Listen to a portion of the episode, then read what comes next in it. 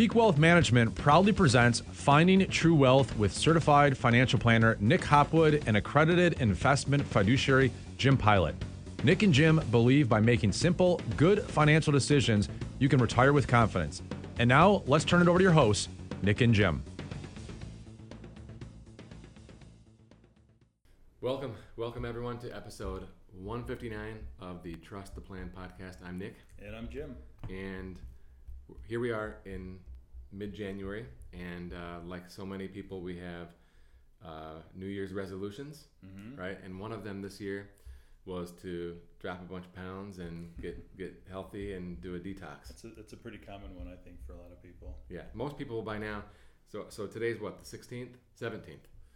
Most people have probably given Yeah, up, they gave up by now, for sure. but we're still alive and kicking, right? Yeah, we are. Yeah. So what are we doing with the detox? What do you mean? Yeah, by I mean, I think the reason that we're still going strong is because we we decided to do a detox. We've done it before. I think we've even done podcasts on it before. Uh, but it's a 21 day uh, program, and I think that's why we're on it because it's a program, and you stick to the program. It's not it's not just a vague. I'm going to eat better this year, right? Or I'm going to work out this year. It's a you have to follow the steps. So it's strict. It is strict, yeah. A lot of fruit and vegetables, shakes, all that good stuff. But uh, man, every time I do it, it's eye opening how much better you feel. Oh, I feel great. Yeah, I feel like a million bucks. yeah, So, uh, one byproduct is losing weight, right? Mhm. So I'm down like eight pounds. yeah. How about you? I'm uh, I'm about fourteen. nice. Yeah, Wow. feels good. Yeah, that's great. So one thing that I wanted to point out on the detox is that we're all doing it together, right?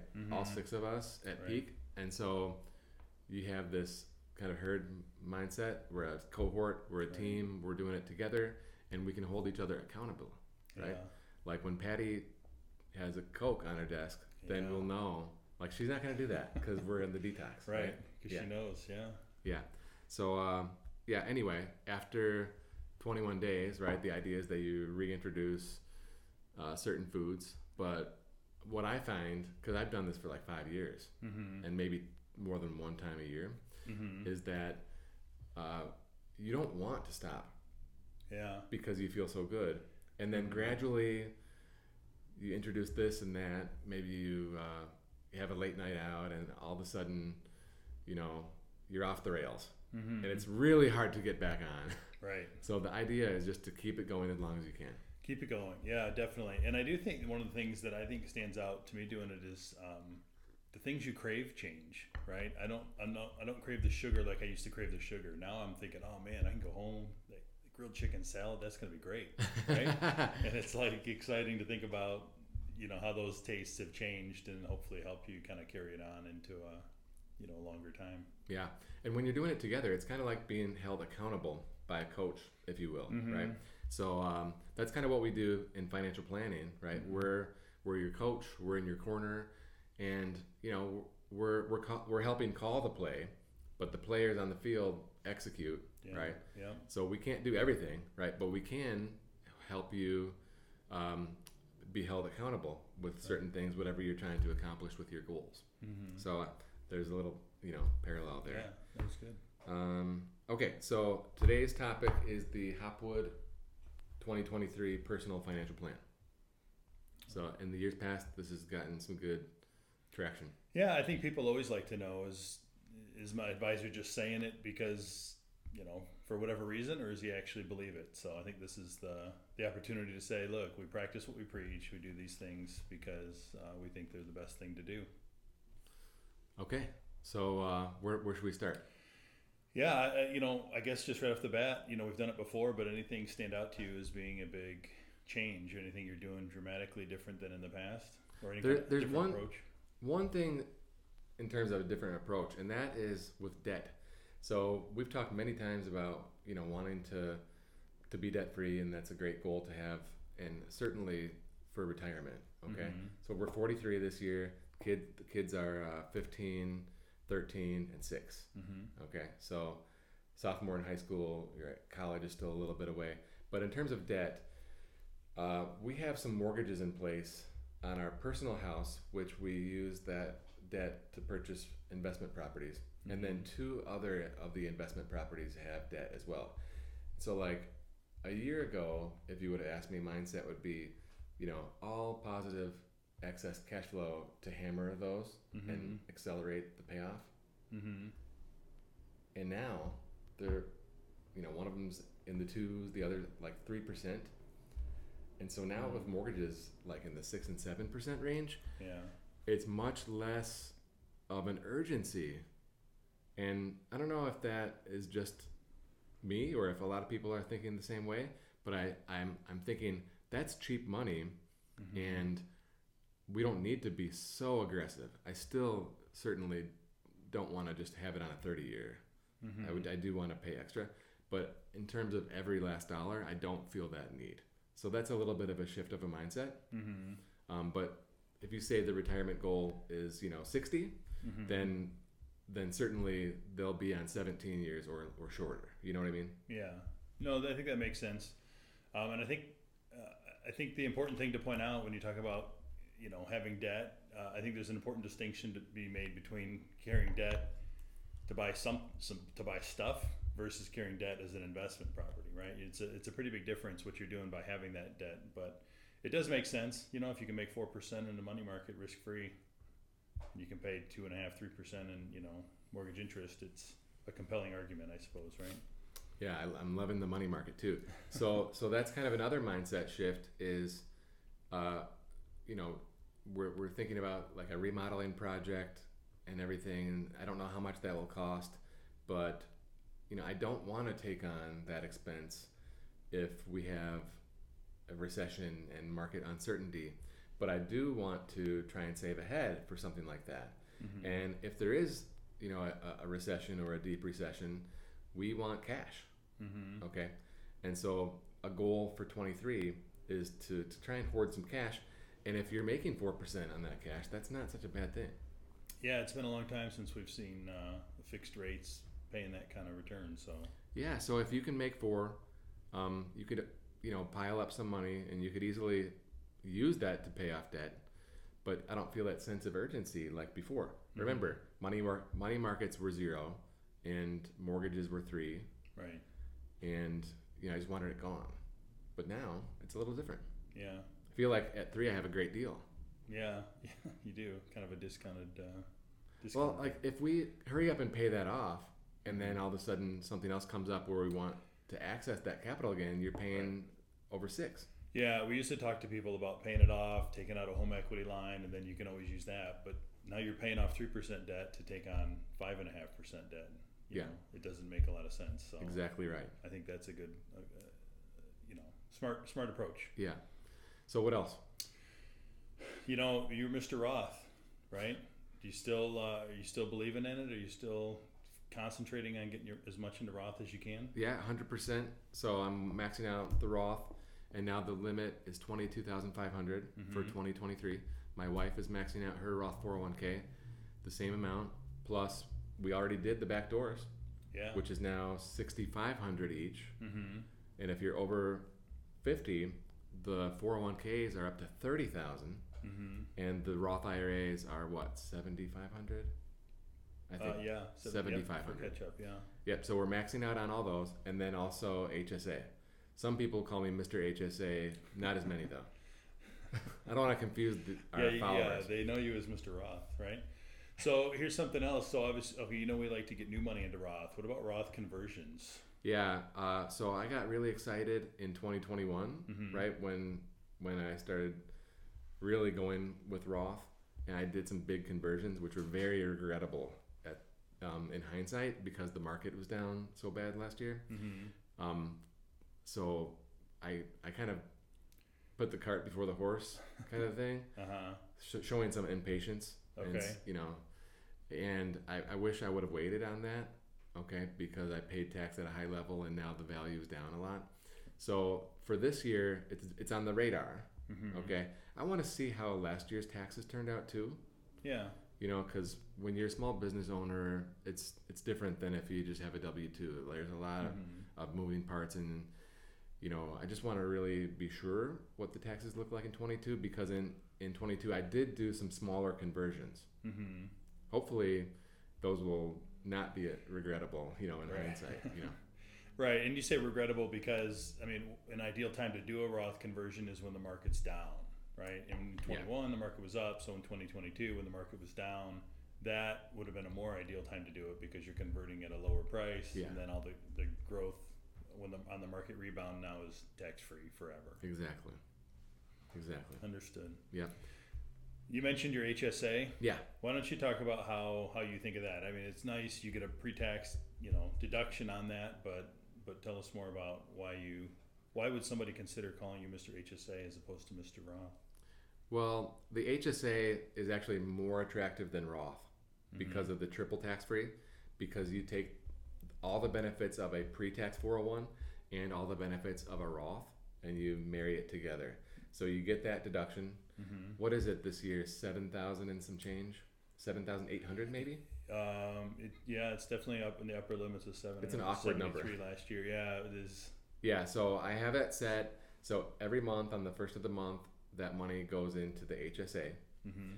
and I use HSABank.com, who is linked to Ameritrade. So when you have a balance over thousand dollars in the bank account, it automatically sweeps excess cash into Ameritrade, which can be invested.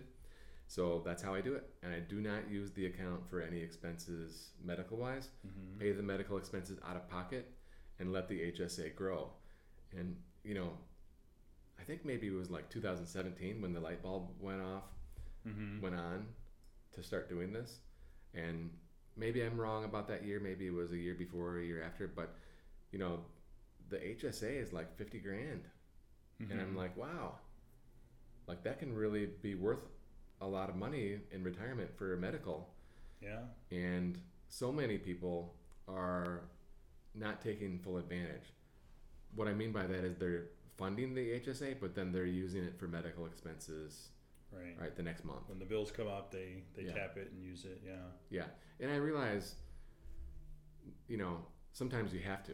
Mm-hmm. But if we want, if we want to have the full advantage of the HSA, we take the pre-tax deduction going in, and then we invest it, and it grows over time, and that earnings is deferred. The Mhm. taxes on the earnings is deferred, and then when we pull it out on a qualified withdrawal, it's tax free. Yeah. So if you if you miss the middle part, yeah, then that's a big loss, yeah, it is. big opportunity cost. Mm-hmm. Okay, so it covered some mindset shift, Roth, you know, future contributions. We're also adding um, to our after-tax brokerage account every month. Mm-hmm. So this has been happening forever. mm-hmm. The idea is we want to have in retirement some pre-tax money, okay, Mm-hmm. like a traditional 401k. We want to have Roth as much as we can get, Mhm. Roth slash slash HSA. Mm-hmm. And then we want to have an after tax brokerage account where it can be used for anything. It could be used to pay for college, it could be used to pay off a debt, it can be used for retirement income, and the taxes are sub- subject to capital gains only. Mm-hmm. So I want to have all three stools, all three legs of that stool Yeah. where we can manage our taxes in retirement. Yeah, I think that makes a ton of sense. The flexibility that you know a taxable account has is great. So, you know, when we talk about money markets and stuff, we talk a lot about that can be the type of account that you put that extra bank money into, and now we invest in that money market account where we can earn on that money. You you want to make sure we're earning on bank money, we're earning on safe money, we're earning on that emergency fund because it's accessible, you know, through an account like that. Yep, yep, exactly right.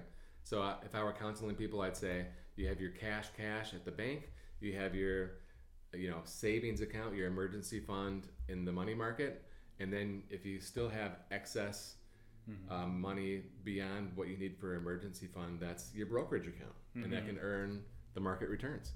Yeah, definitely. Um, I think you know that's it, it can be you can be conservative or aggressive in an account like that. Yeah.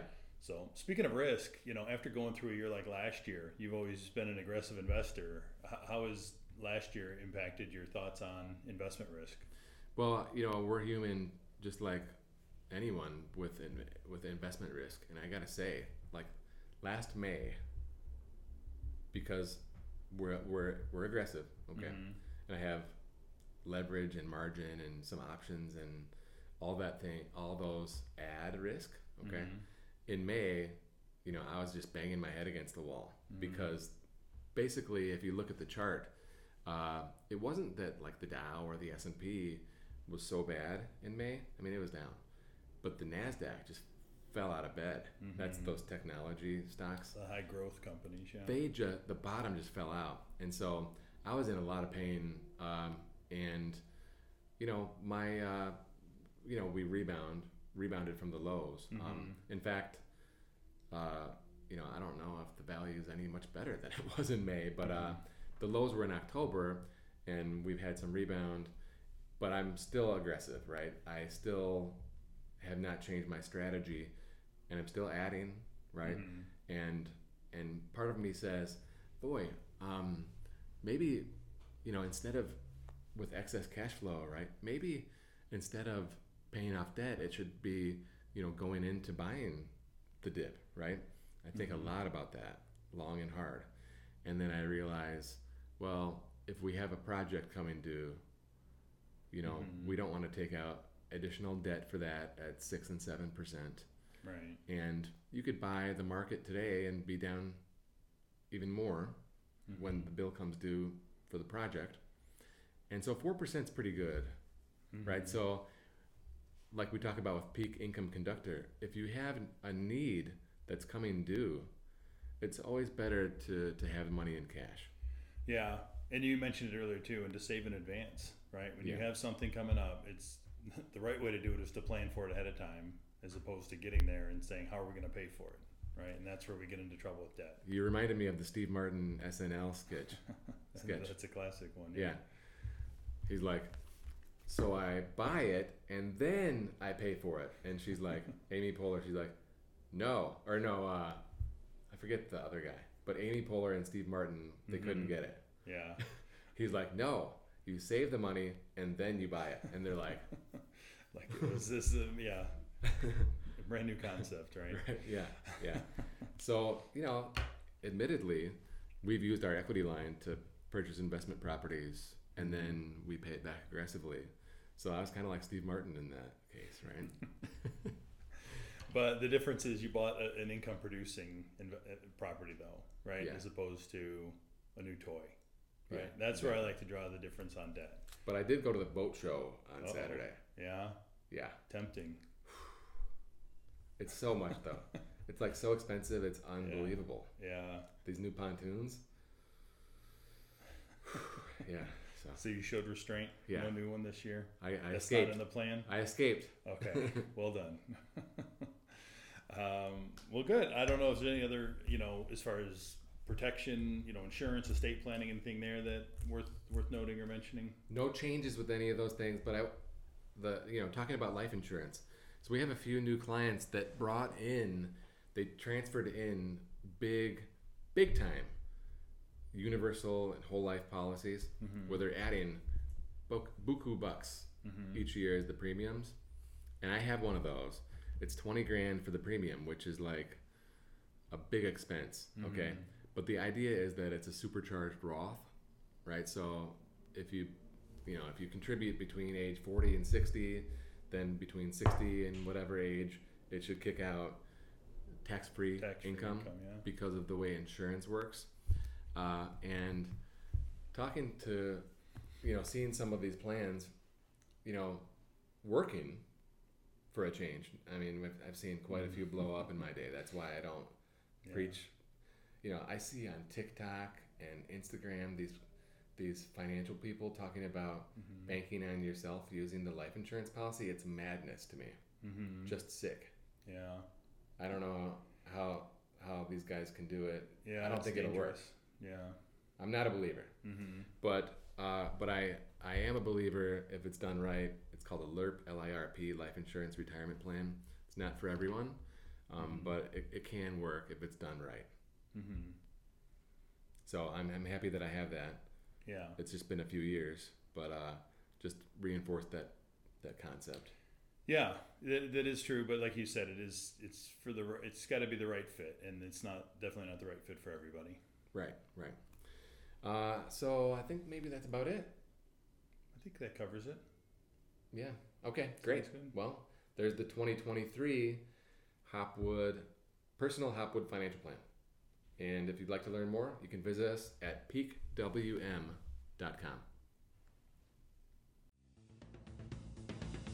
You've been listening to certified financial planner Nick Hopwood and accredited investment fiduciary Jim Pilot on the Finding True Wealth podcast, sponsored by Peak Wealth Management. You can learn more about Peak Wealth Management by visiting peakwm.com or follow on Twitter at nhopwood1.